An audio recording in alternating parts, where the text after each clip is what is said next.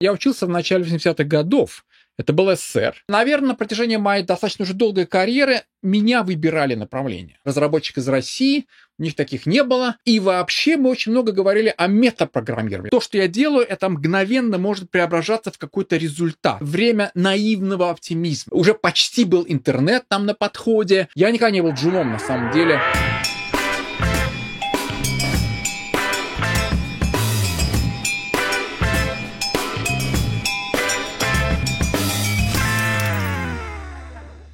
Ну, наверное, надо э, немножко э, вот как-то для понимания контекста сказать, что эти времена были достаточно э, другими.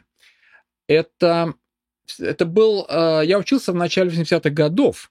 Это был СССР. И, в общем-то, из таких профессий человеческих, наверное, ничто так сильно не менялось, как вот IT. И тогда э, э, вот так, такого чувства, что ты владеешь миром, когда ты пишешь компьютерные программы, не было. И вообще э, профессия программиста, она была, э, с одной стороны, она была очень современной, с другой стороны, она была э, достаточно, э, э, ну, очень сильно отличалась, скажем так, от того, что мы делаем сейчас. Не было частных фирм, все было государственное, не было личных компьютеров, э, нужно было ходить на работу, сидеть в каких-то больших вычетных центрах. И э, Поэтому э, вот такого ощущения, что э, э, ты будешь делать что-то очень мощное и там управлять э, там какими-то великими процессами не было. Программиста было э, нечто более такое приземленное. Вот мной тогда это так понималось. Вот, например, быть математиком да, вот ты будешь писать математические модели, ты там будешь строить, вот как вот решается мир, а потом какие-то программисты будут это э, реализовывать. Вот у меня были такие э, чувства вот в отношении э, работы программистом, поэтому я э, шел именно на прикладную математику. Это был МЕМ, сейчас часть вышки. Э, и, э, но именно с мыслью о том, что я буду заниматься чем-то мощным, как математик. И э, вот, наверное, в процессе обучения э, у меня постепенно возникало ощущение, что вот программирование это э, нечто гораздо большее, чем э, вот просто писать э, на фортране. Вот мой, мой первый язык программирования вообще был фортран, вот, который я, ну, я не то чтобы не взлюбил его, это была такая данность. Был фортран, был PL, PL1. Вот. А, вот в основном вот, вот так работали на этих языках, вот у нас, по крайней мере. Ну вот были такие языки, и вот ты работаешь только на нем. И э, э, ну, я не чувствовал какой-то в этом красоты. Я чувствовал, э, что будут просто по команде каких-то, как сейчас называем, их называем системных архитекторов, тогда это какие-то там математические моделисты или там э, знающие предметную об, область люди. Вот я буду что-то там, какие-то алгоритмы переводить на язык Fortran, например. И где-то в середине моего обучения, курсе на третьем, я примкнул была такая группа прикладной логики, и вот для меня это открыл на самом деле, что программирование это нечто гораздо больше. Это, в общем-то, там есть целая наука. Мы, э, я познакомился там с лямбда калькулюс, э, вот с проблемами там теорема остановки. Тогда же я узнал, что есть другие языки программирования, такие как Lisp, как Prolog. И вообще мы очень много говорили о метапрограммировании. Потому что, например, если тебе вот не нравится этот язык, ты можешь там, ну, вообще придумать свой язык. Для меня это было какое-то вот такое открытие, что на самом деле языки программирования это, это тоже не некая данность. То есть мы должны все время совершенствовать свою э, работу для того, чтобы языки, на которых мы программируем, стали более удобными. И вот, наверное, для меня это было таким вот толчком вот в ту сторону, что на самом деле там очень много красоты, очень много тоже творчества, и там э, это ты не просто лежишь читал алгоритмы, ты э, действительно э, ну, делаешь какие-то мощные вещи, то есть вот э, и при, при этом, в общем, вся индустрия, она, можно сказать, только начинается. Э, вот. И для меня это где-то в курсе вот на третьем я понял, что на самом деле э, вот быть там математиком, это не, это не означает, что ты вот выше по уровню ты даешь задачи, а люди там пишут, там реализуют. Я сам могу на самом деле очень многое решать и свободен в выборе того, как я буду Э, свои решения э, программировать. Вот э, примерно так я пришел в IT. Как выбрал направление? Смотря что, вот если говорить про выбор направления, смотря что понимать под направлением. То, что вот я уже понял, что я буду заниматься э, программированием, э, но вот при, э, такой прикладной математикой э, в меньшей степени математикой, в большей степени э, программированием. Это вот, как я сказал, произошло в этом курсе на третьем. Вот. У меня еще зашло, заняло какое-то время для э, того, чтобы определить, вот э, насколько конкретен я буду вот в том, что я буду делать. Я по-прежнему э, э находился еще тогда, вот, наверное, под таким ощущением, что есть вот какая-то чистая математика, которой э, э, тоже очень интересно заниматься. Может быть, иногда я буду вот там заниматься и программированием, иногда это будет чистая математика, но меня все дальше э, э, со временем э, я чувствовал себя неуверенным, скажем так, просто в занятиях чистой математикой.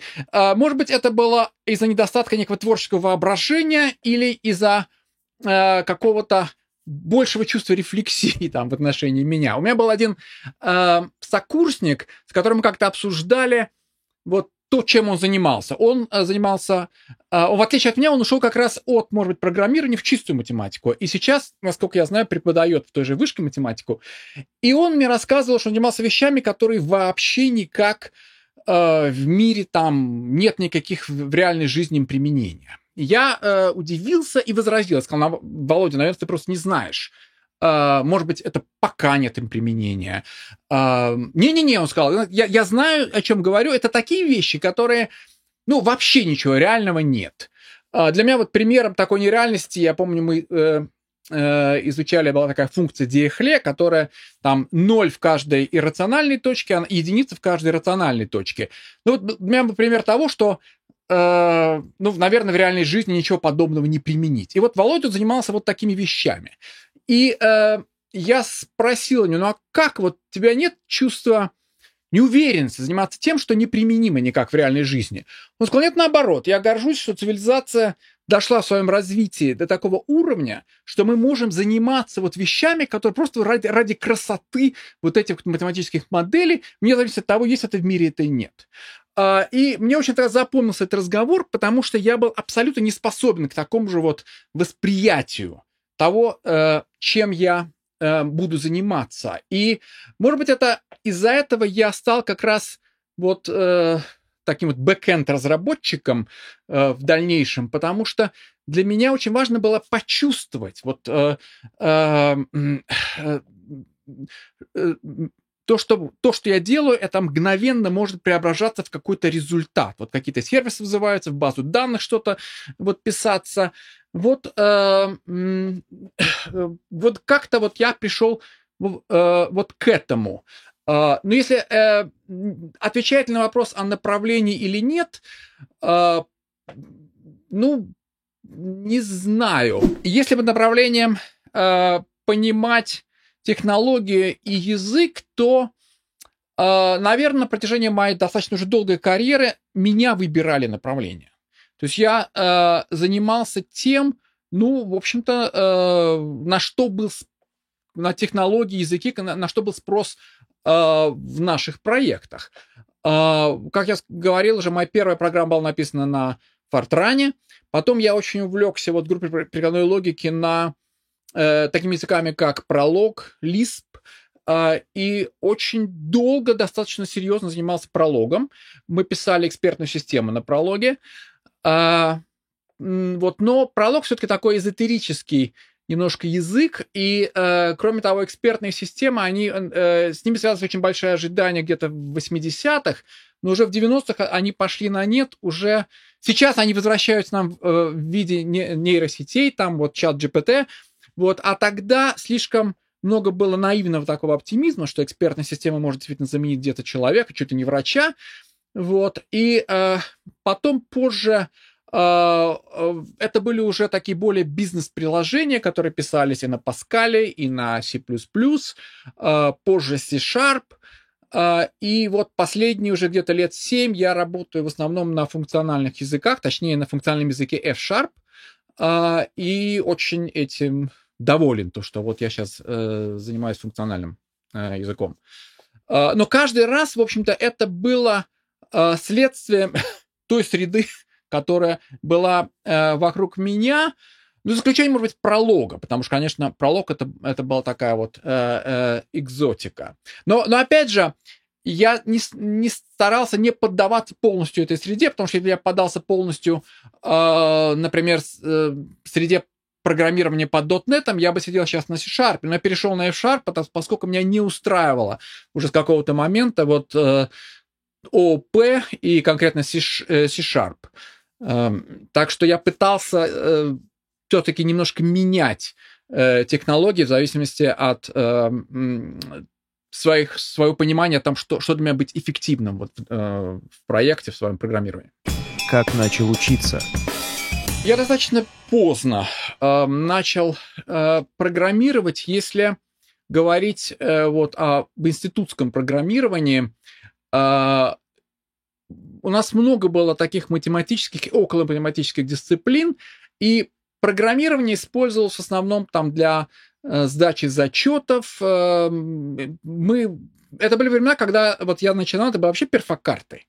То есть это, я говорю об этом, чтобы дать представление о том, насколько вот сложно было э, написать программу. Я, э, у большинства из нас даже не было доступа к э, компьютерам, чтобы самим ввести текст программы. Мы в, э, э, сдавали, сдавали Э, бумажки с текстами наших программ, которые оператором набивались на перфокарты. Э, потом программа проходила или не проходила. Э, зачастую там были какие-то синтетические ошибки. То есть лексическим анализатором должен быть ты сам что э, если э, допустишь какие-то ошибки, то программа не пройдет, и тебе вернут вот распечатку твоей программы э, с ошибками компилятора. Поэтому можно было целый семестр, вообще говоря, писать одну программу, которая, там, не знаю, моделировала, например, вычисление синуса. И, э, конечно же, это очень мало добавляло к процессу вот креативности программирования, и, ну, программировали абы как. И э, поэтому э, вот когда я э, заинтересовался, и мне захотелось действительно вот попробовать действительно э, э, в реальном времени писать программы, чтобы вот на моих глазах что-то происходило, я понял, что я должен был вот найти какое-то место, где я как студент смогу там подрабатывать что-то. И такое место нашлось. Это был э, так называемый третий медицинский, это Московский стоматологический институт имени Семашко.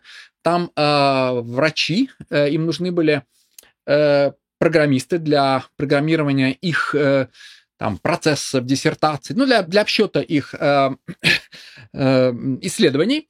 И вот та самая группа прикладной логики, в которой я работал, э, некоторые э, наши представители с ними общались, с ними работали.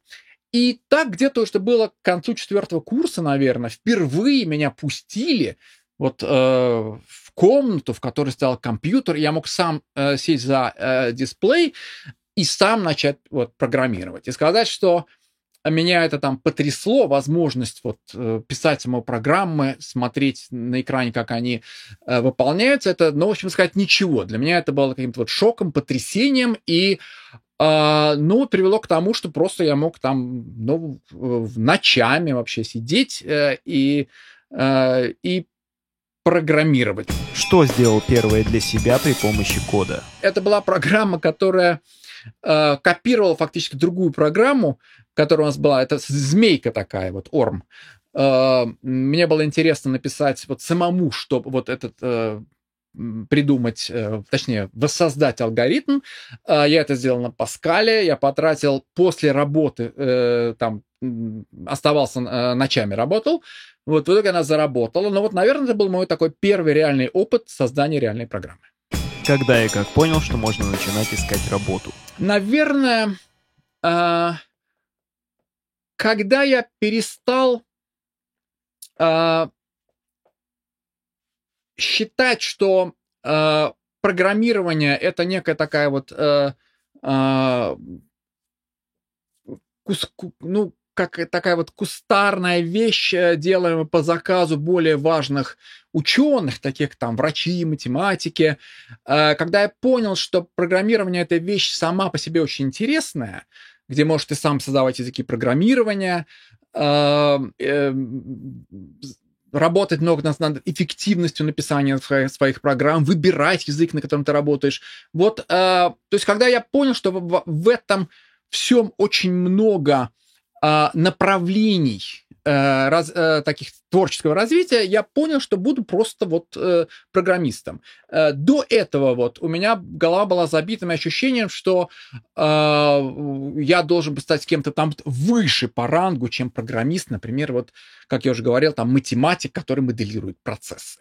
Но тем более, что тогда вот в том профессиональном обществе примерно так это и представлялось. И это были огромные вычислительные центры, в которых люди, программисты работали именно реализуя как бы чужие идеи. Вот были там э, более важные фигуры, которые говорили им, что вот что надо делать. И меня в какой-то момент э, я перестал на это обращать внимание, я понял, что программирование само по себе очень интересная вещь. Это было как раз к концу, наверное, э, моего обучения, курсу к пятому, я понял, что прекрасно я буду заниматься э, просто программированием, и меня уже совершенно не волнует, э, кто и как будет считать, что там мое место вот э, э, в ранге в общественных всяких там и профессиональных дисциплин, оно там ниже, чем, например, э, место врача, который ставит мне задачу, которую я должен запрограммировать. Первые вакансии и собеседования.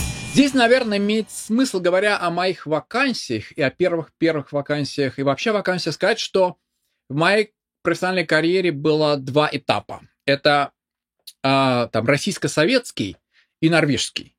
Потому что я вот примерно к 30 годам уехал в Норвегию, и там, ну, в каком-то смысле заново э, пришлось там искать э, работу, получать, э, проходить собеседования. И, в общем-то, может быть, норвежская такая программная среда, она в большей степени соответствует нынешней российской программной среде, потому что это были уже 90-е годы, и, и э, в общем-то, уже появились персональные компьютеры, и уже почти был интернет там на подходе, поэтому может быть, имеет смысл э, оба этих вот э, периода упомянуть. Что касается вот СССР, окончания учебы, как раз вот тогда этот вот третий медицинский, э, я не очень хорошо помню э, свое собеседование, но э, поскольку я был э, вот участником группы прикладной логики, и там несколько моих коллег приним, э, э, работали тогда с врачами, то в каком-то смысле это облегчило мне прием на вот туда, в, в ту среду, э, меня уже воспринимали как вот студента еще, но уже вот человек, который работает в, в этой группе логики. Я неплохо-то уже знал английский, что тоже было важно. То есть это сыграло роль. И достаточно мягко все это проходило. И мне дали там после этого работу, сначала на частичную работу, пока я писал диплом, Потом уже плавно я перешел в кадрового сотрудника.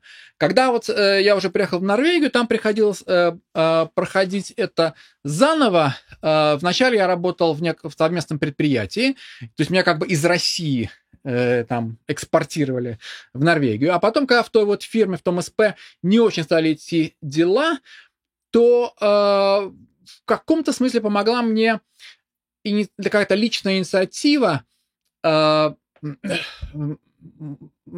я познакомился с э, сотрудниками фирмы, которая занималась разработкой софтвера для CRM, Customer Relationship Management, и, э, и показал как-то, придя к ним там э, поговорить по душам о том, вот какие я пишу программки, чем я занимаюсь, и это их привлекло. Это стало вот неким таким неформальным собеседованием, демонстрация того, чем я занимаюсь. Это увлекло, и меня, э, мне предложили э, э, на таких условиях э, частичной такой э, часовой, по часовой занятости у них поработать, что-то там поделать. Они ко мне присмотрелись, и для меня, для них я был некий такой диковинкой, там разработчик из России, у них таких не было, вот, и вроде я им там приглянулся, и они меня взяли. То есть сыграла роль э, какая-то вот там, может быть, контактность, инициативность э, и возможность э, им не сразу принять решение о моем приеме, а взять меня сначала на такую part-time работу. Про знаковую работу. Говоря вот о моих там, первых работах, опять же, э, в моей карьере э, это я начинал два раза, это было там в СССР, в России и э, уже потом в Норвегии. Э, наверное, первый э, такой важной самостоятельной работой, которой я занимался, было, может быть, даже не вот то, что я делал еще начиная как студент в третьем медицинском, но чуть позже мы с моим коллегой мы стали частью проекта по созданию медицинской экспертной системы. Мы работали с врачами Института эндокринологии, и вот тогда я уже считал себя достаточно таким сильным в, логическом программировании. Я э, вовсю пользовался языком пролог. И э, мы оба были очень амбициозны. В общем-то, наша работа на той экспертной системе в значительной степени стала причиной, почему нас позже пригласили работать в Норвегию. Э, мы нам дали место, э, комнатку в Институте эндокринологии, мы там сидели, мой коллега, он занимался в основном беседой, там, интервьюированием врачей, то есть мы набирали базу для экспертной системы, а я писал на прологе правила. И вот это все делалось совершенно с нуля. Не было никакого, никаких примеров того, как это может делаться, не было никаких там референс-систем, которые мы могли воспользоваться. Мы где-то читали, что есть вот такие системы, и потом уже позже нам предоставилась возможность э, вот в Америку поездить. Э, и, э, в частности, в Стансфордском университете мы разговаривали с одним из разработчиков системы экспертной, была такая система MySyn, о которой мы вот тогда в Москве читали, что есть она такая. Вот. И мы примерно таким же занимались. Это, говоря об экспертных системах, я уже раньше упоминал, это было такое время наивного оптимизма, что вот экспертные системы, они покорят мир. Этого, конечно, не случилось, но это была, наверное, такая первая самостоятельная, ну и значительная по своим амбициям работа, э, которую, которая мне выпала. Говоря вот про, про, про Норвегию, там э, меня взяли вот на мою такую первую самостоятельную норвежскую работу. Это была э, фирма, которая производила э, такие типично э, line of business applications э, для там а, аппликаций, приложения для бизнеса. И меня вначале взяли для э, э того, чтобы я написал э, конвертер из базы данных их там системы. Система называлась SuperOffice. SuperOffice версия 2.5, версию, SuperOffice версию 3.0. Я это писал на C++, и э, мне была тоже дана там полная свобода. Вот я вот база 2.5, база 3.0, пиши конвертер. А, и поскольку мне дали полную, полную свободу, то я и, наверное, может быть, совершил один из таких самых э, такой крупный факап, э, э, то есть, с одной стороны, все это, все это в итоге заработало, но э, я, э, поскольку для меня C++ был достаточно новым языком, и, э, как часто бывает у разработчиков, которые вот впервые э, для себя или недавно для себя освоили новый язык, они хотят воспользоваться всем, что в языке имеется. C++, как известно, поддерживает множественное наследование, э, которое было, было проклято вот с тех пор уже неоднократно. И ни в C-Sharp, ни в Java нет множества наследования, но тогда э, это были такие ранние времена ООП, когда считалось, что вот класс может наследовать из, э, от разных классов. И вот у меня э, все эти мои классы, которые я писал, например, там вот нужно конвертировать класс э, customer. Вот если вот, э, ага, у, у меня есть э, э, мой вот э, customer из версии 2.5, он наследует от, от абстрактного класса customer и наследует от абстрактного класса база 2.5. И э, есть customer 3.0. Он наследует, опять же, абстрактного класса customer и класса да, база данных там 3.0. То есть это, это в итоге все заработало, но это было настолько страшно, в общем-то, э, что вот кроме меня э, по большому счету никто не мог вот с этим кодом работать. Э, опять же, в силу того, что тогда еще не принято было подвергать вот сомнению полезность множественного наследия в C++, никто тогда еще не решился сказать мне, что я там, ну, грубо говоря, спорол херню. То есть не надо было так делать. То есть они как бы с уважением, смотрите, вот этот человек, он сумел с множественным наследием написать вот такой вот конвертер. Как я сейчас понимаю, э, сейчас для меня вот простота кода, возможность его поддержки разными людьми, не только автором, э, являются гораздо более важным фактором, чем Эм, ну, например, количество линий. Э, э, и, э, конечно, я бы, я бы так сейчас не сделал. Вот. Но вот это дало мне определенный опыт, частью которого было то, что надо постоянно себя контролировать. Когда ты идешь в какое-то направление один, ты можешь зайти куда-то далеко. И вот надо, надо контролировать, надо сделать код-ревью. Тогда у нас не было код-ревью. То есть каждый писал там сам по себе. Мы обсуждали какие-то общие интерфейсы, но, мы не, но у каждого сидел над своим кодом, как будто это личная собственность.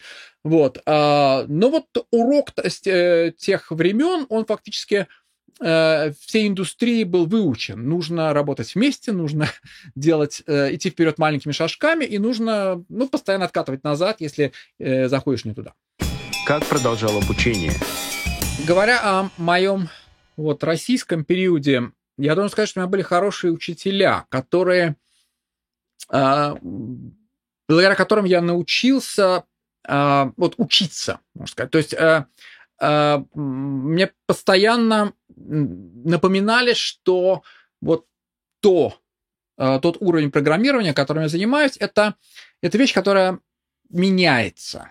И э, индустрия очень молодая, поэтому я должен постоянно читать, я должен очень все время мне говорили, что изучай э, там английский, э, улучшай свой английский, нужно все читать в оригинале. Э, это, кстати, очень э, существенный момент, очень мне помог. Э, и помогло потом позже, уже когда я вот на, на Запад уехал работать. То есть я был очень охоч вот до такой свежей информации о том, что происходит в индустрии. Позже э, в Норвегии, вот поработав какое-то время в фирме SuperOffice, я э, ушел из нее и много лет, почти лет 15, работал э, как, как вот просто консультант-одиночка на, на, на разных проектах.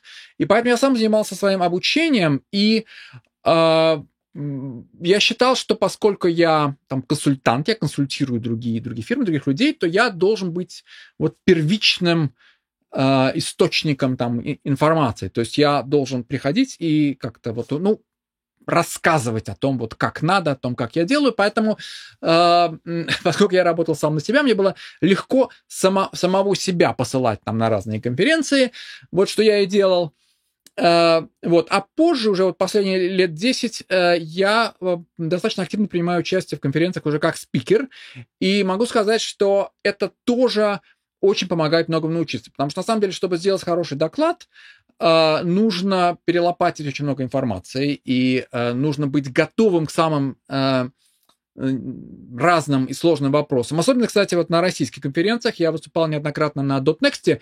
Могу сказать, что вот а, достаточно одни из самых сложных вопросов спикеры получают э, там, на российских конференциях. То есть э, требования очень высокие к докладчикам, и э, это помогает э, учиться э, там, читать блоги, э, следить, вот, посматривать в ленте Твиттера, э, о том, что пишут люди, которые, э, ну, которых ты знаешь, они э, работают в интересных проектах, они пишут интересные библиотеки. Помогает, кстати, принимать участие в разработке или поддержке, поддержке open source приложений. Я около 10 лет поддерживал open source проект, библиотеку Simple OData, вот это тоже дает огромный опыт вот, взаимодействия с людьми, учета там пожеланий, Э, опять же, тебе порой пишут вещи, о которых ты сам даже не задумывался, а вот это вот надо тебе просто строить свою библиотеку. Э, это очень такой тоже серьезный фактор. Вот если, если вы работаете или хотите попробовать работать в, в open source, то это очень сильно вас продвинет э, в плане обучения, самообучения. Про неуверенность и синдром самозванца. Да, к программистам это хороший вопрос про э, синдром э, самозванца, а э, высшая степень синдрома самозванца, я слышал, где-то прочел, а когда человек считает, что у него нет синдрома самозванца, потому что он настолько ничтожен, что недостоин синдрома самозванца. Э, вот, но э, я до такого не доходил, но, как и многие программисты, конечно, мне присуща какая-то рефлексия. Я думаю, что если программиста отсутствует вот такое чувство рефлексии, он, ну, ему трудно быть хорошим программистом, ему трудно э, делать работу над э, ошибками, Э, даже не знаю, как вот э, ответить на это э, содержательно. Это это, знаете, как-то надо себя держать как в руках и не давать э, этого синдрома как-то далеко заходить, с одной стороны. А с другой стороны, нужно постоянно э, ну, про, критически смотреть на то, что ты уже делал. Вот на самом деле здесь предыдущий вопрос, который был задан про обучение, он очень помогает э, борьбе вот с синдромом самозванца, потому что э, иногда, когда мне кажется, э, что что-то вот я как-то медленно делаю, у меня что-то давно не получается, если оглядываешься вокруг и видишь на самом деле, ну как, ну объективно там, вот ты эту технологию знаешь, ты перешел там на этот язык, там, ты, в общем-то, пишешь программы, которые работают. То есть вот э, пытаешься взглянуть как бы со стороны на все это. На самом деле все это не так уж э, э, плохо, значит. то есть вот такой момент, как постоянно держать себя в курсе происходящего в технологии, это очень помогает. В книге Pragmatic Programmer, э, там э, э, дается совет, что программист должен каждый год учить новый язык программирования. Я так, я этим похвастаться не могу, я не учу каждый год язык программирования, но помогает знакомиться с другими языками программирования, с другими технологиями. Это очень помогает, на самом деле, меняет свои представления о том, как писать вот на, на текущем языке программирования, которым, которым работаешь. То есть вот именно постоянное информационное обновление, а не э, помогают, перерабатывать вот информацию, которая э, вокруг тебя. Это очень мощный фактор. Говоря, кстати, вот об этом синдроме, могу сказать, что происходящее сейчас э, вот э, чат GPT, вот нейросети, это способствует, скажем так, развитию дальнейшего этого синдрома, потому что я могу сказать, что я очень много там не понимаю. И для меня вот, например, вот, вот это направление, вот как работает чат GPT, для меня совершенно непонятно. И это ну, в каком-то смысле меня заботит. То есть я вроде всю жизнь писал программы, а я не понимаю, как это работает. Ну вот, э, значит, надо взять э, какой-то, пройти какой-то курс, значит, надо что-то попробовать. То есть вот вот, вот ручками что-то поделать, попробовать, и вот тогда это тоже, э, если не снимет вопрос, но, по крайней мере, э, позволит э, ну, более адекватно к себе относиться. Про факапы. Пару раз в моей карьере э, факапы были связаны с, э, со смешиванием там, тестовых и реальных данных. Это то, что со мной случалось дважды, это тоже показатель того, как это часто случается с нами. Первый раз произошло, когда мы работали с системой, я работал в проекте э, мобильных платежей, и у нас была тестовая система, которая там посылала смс-сообщения, э, такие на тестовые номера. Э, реальных номеров, естественно, не было. Э, вот, ну, чтобы, чтобы эмулировать вот э, этот процесс. И у нас что-то там перепуталось, и у нас выяснилось, что мы отослали там несколько тысяч тестовых сообщений реальные, значит, физические номера. И это о чем мы должны свидетельствовать? О том, что должны быть определенные, определенный регламент, определенные правила, правила которые не должны оставлять место для человеческой ошибки. А именно, всегда можно поменять там вот там connection strings, например, в базе данных, там тестовый там на, на реальную. Э, проблема в том, что если э, у вас э, доступ вот э, э, есть как тестовый, как и вот к реальной базе, вот от как, у какой-то там системы, вашей тестовой системы, то это уже неправильно. Такого быть не должно. То есть просто вот э, сменой простой конфигурации вы сможете э, перекинуться на другую базу. Э, у вас э, ваша среда тестов должна быть сконфигурирована так, чтобы ничто, никакой процесс не имел бы никакого доступа к, вот, к, э, э к реальным вот данным из продакшн.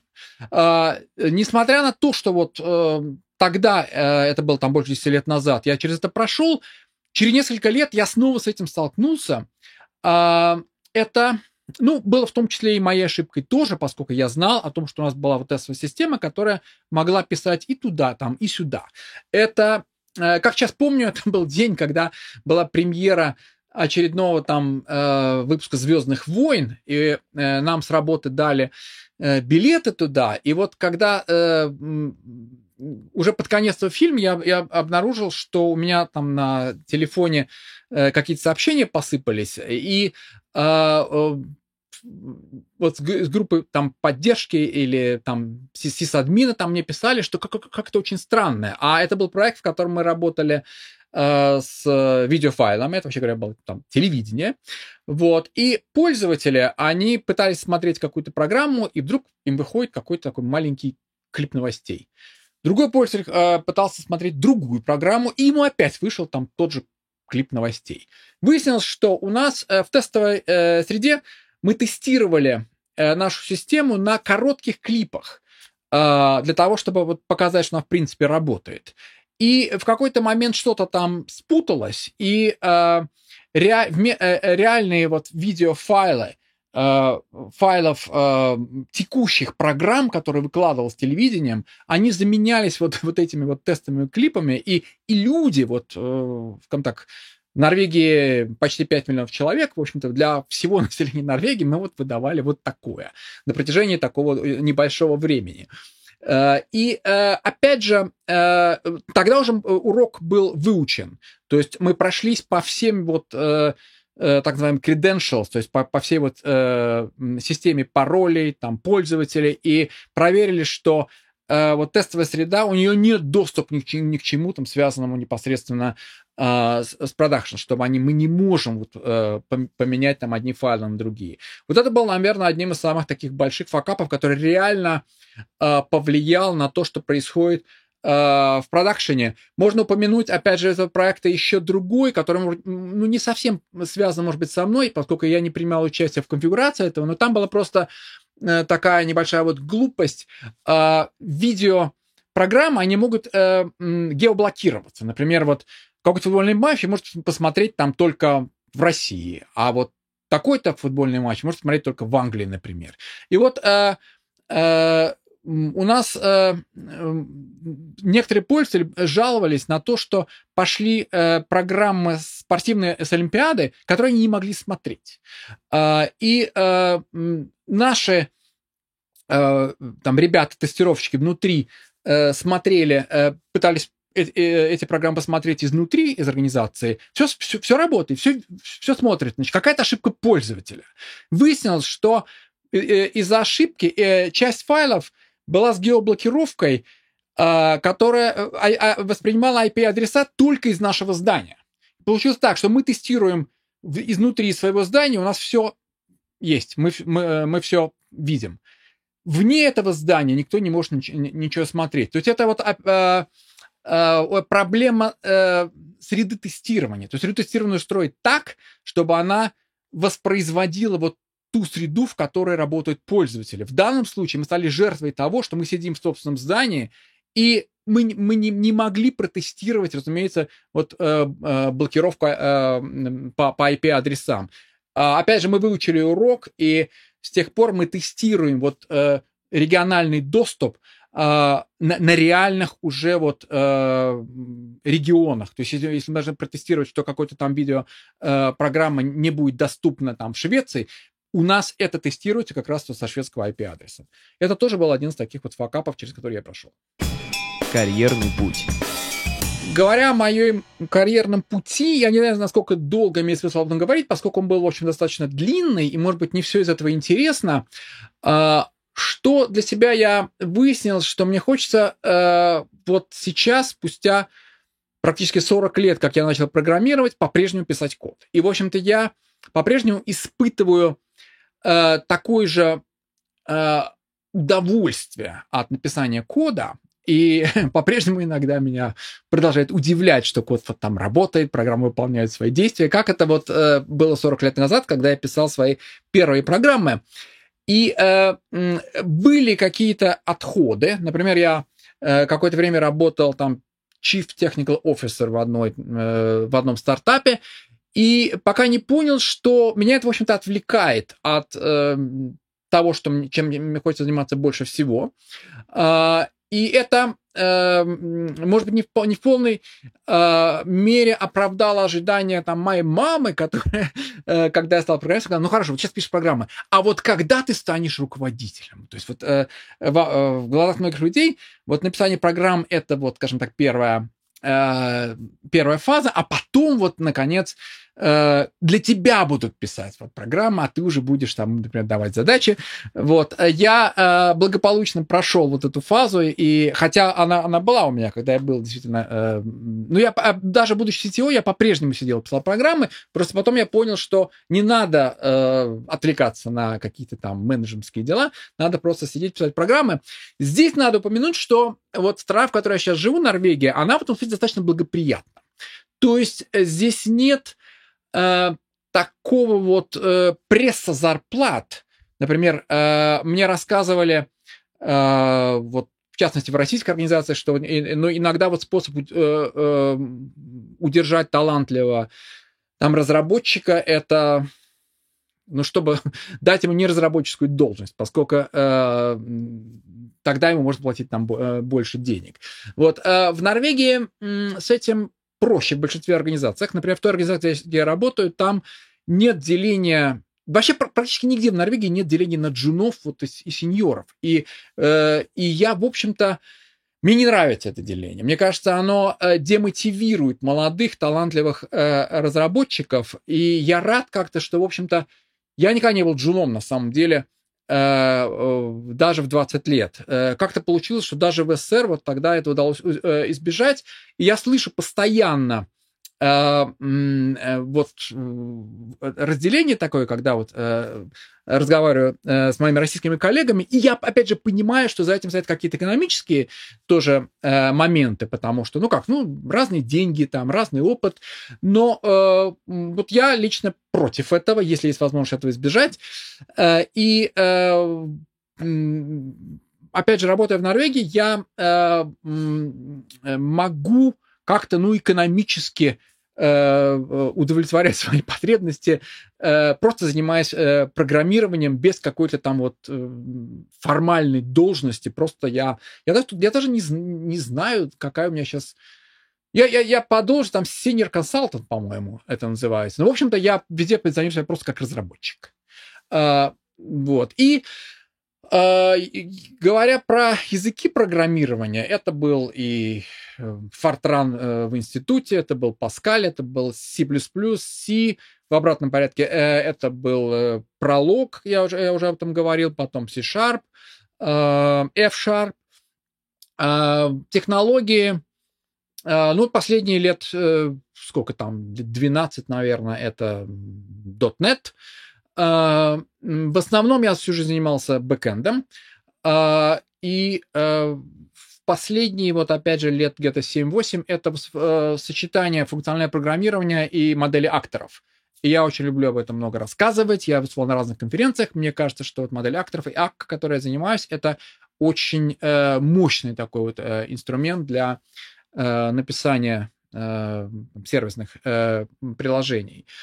Вот, в общем, э, я работаю сейчас в группе, э, которая ну, принципиально э, изменилась только предметная область. Вот лет 15 назад я занимался в небольшой группе, я был -то, э, там Chief System Architect, главный архитектор э, э, проекта, который занимался созданием мобильных приложений. Сейчас это э, небольшая команда, которая э, занимается тем, что вот все, что производит э, там нор, норвежское там, государственное радио э, телевидение, выпускает вот в облака, чтобы потом можно было смотреть на мобильных телефонах, э, на там айпадах, на телевизорах. Вот это все мы закачиваем вот облако, вот наша э, система, которая называется Distribution Engine. Вот она написана в Sharp э, с помощью Акки. Я об этом много рас рассказывал на разных конференциях. Э, вот это то, чем я э, занимаюсь и продолжаю э, заниматься и получают от этого, в общем-то, такое же удовольствие, как, э, которое я получил в свое время от написания программы вот «Змейки». Была моя первая программа э, много лет назад. Советы джунам. Советы джунам – это... Я уже э, говорил, что я э, не люблю делить э, программистов на джунов и не джунов, потому что мне кажется, что это демотивирует э, вот молодых программистов. Поэтому вот один из, наверное, первый совет – это э, э, ну вот постараться забывать, что ты джун, э, как-то, ну, быть активным э, участником команды. Э, и, э, и это позволит, это, может быть, упростит э, вот то, что э, вам дадут, вам будут больше доверять, вам будут давать более интересные задачи. Э, еще такой момент, мне кажется, очень важный, это коммуникабельность. Э, мне кажется, что все-таки вот последние там лет 10-15 вот в, программи... в программировании, как в индустрии, гораздо больше понимания, что программист это все-таки а, не такой сам, самостоятельно работающий индивидуум, который может прийти там, в 12 часов дня и работать там до 12 ночи, э, которого никто не должен трогать, потому что вот он, он сейчас вот напишет какой-то очень эффективный код, его нельзя вот в этот момент э, ему нельзя ничего говорить. Это, это мы работаем вместе, мы должны работать вместе, и нужно быть готовым работать вместе, там, обсуждать свой код, быть готовым там к критике. Э, поэтому очень важно мне кажется, вот молодым программистам себя позиционировать частью команды.